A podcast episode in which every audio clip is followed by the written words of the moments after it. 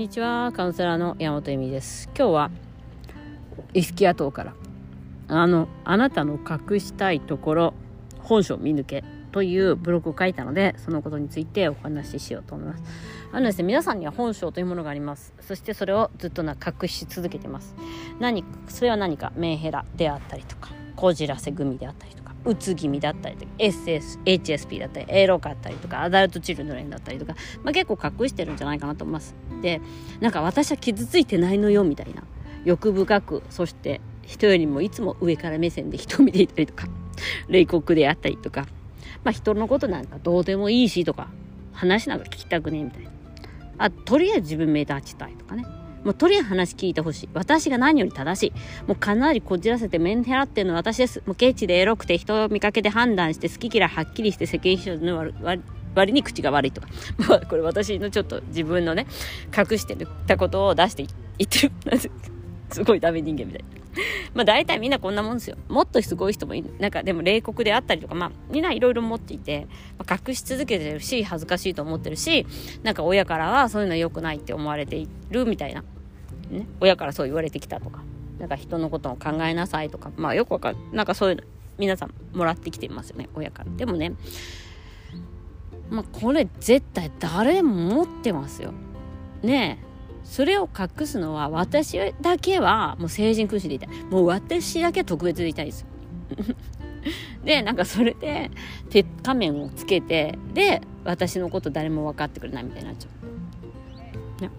で、このカウンセリングとかを受けたい時に、えーと、変化を皆さん望んでいると思うんですよ結婚のレス解消したいもそうだしイナーチャイルドとかアダルトチルドじゃなくても生き生きづらさ解消したいとかもうなんかこれ以上傷つきたくないとか傷つきたい傷つく人ってずっと傷ついていくと思うんですけどなんかよ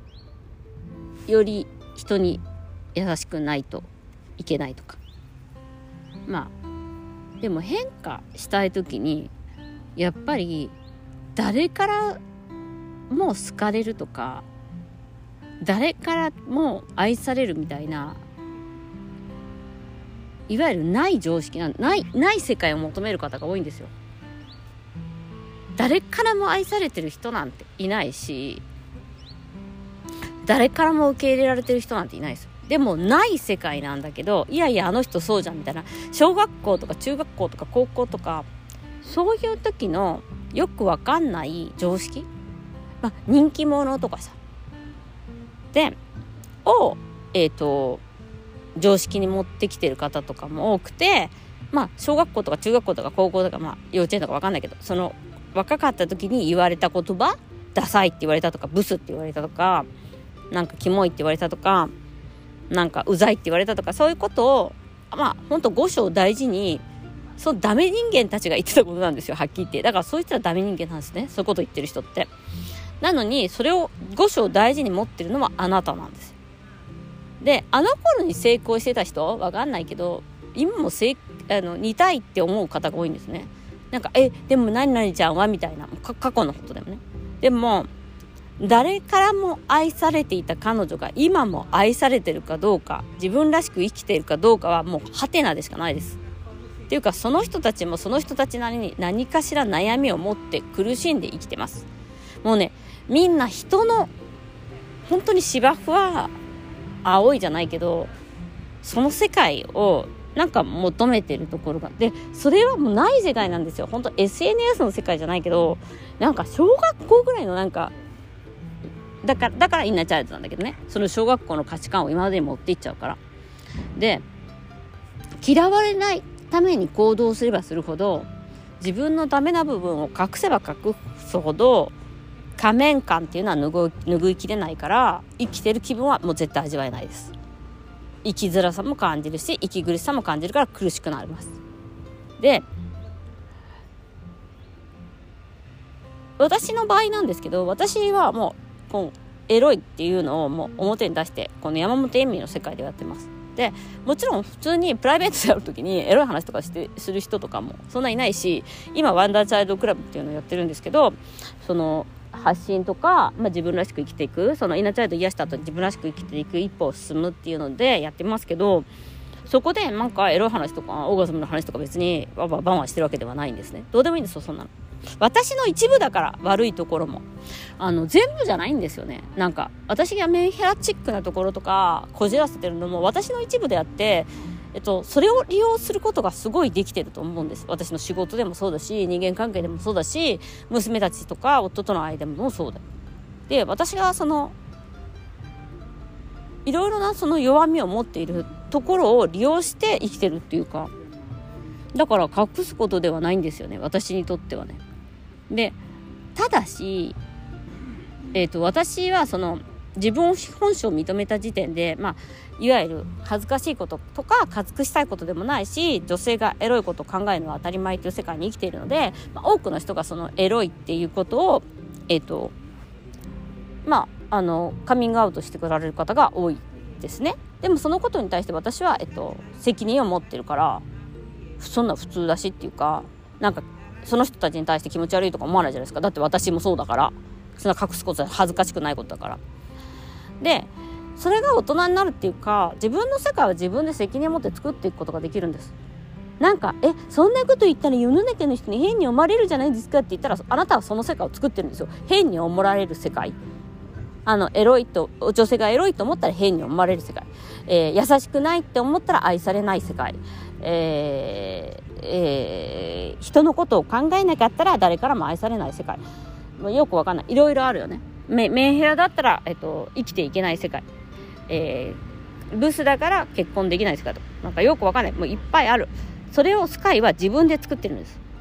その作ってる世界に責任を持つしかない。だから私はもうエロっていうことには責任を持ってるし、自分がかなりこじらせてメンヘラでした。で、そそしてその自分を持ち続けているってことに対して責任を持ってます。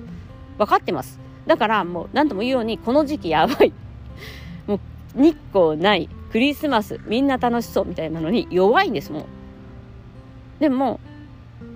それはもうクリスマスにディズニーランド彼氏と言ってもそうなるんです。そういう そういうこともしてるから。ね。で、娘たちがいて、そういうことになるわけです。だから、それを利用して生きてるんですよね。だからね、私なんかその他人の本性とかに対してそんな隠すことじゃなくないってみんなに対して思います。それを、なんか、えー、でも何々ちゃんってこうじゃんとか、あなたってケチじゃんとか言ったらさ、やっぱそれは失礼だ。人前に言ったらね。それで大失敗いつもしていくんですけど、だからあなたは常識がないとか思われやすいんですけど、まあ確かにそうだなと思います。っていうのは皆さんが隠したいところは、実際はみんなにはバレてるから。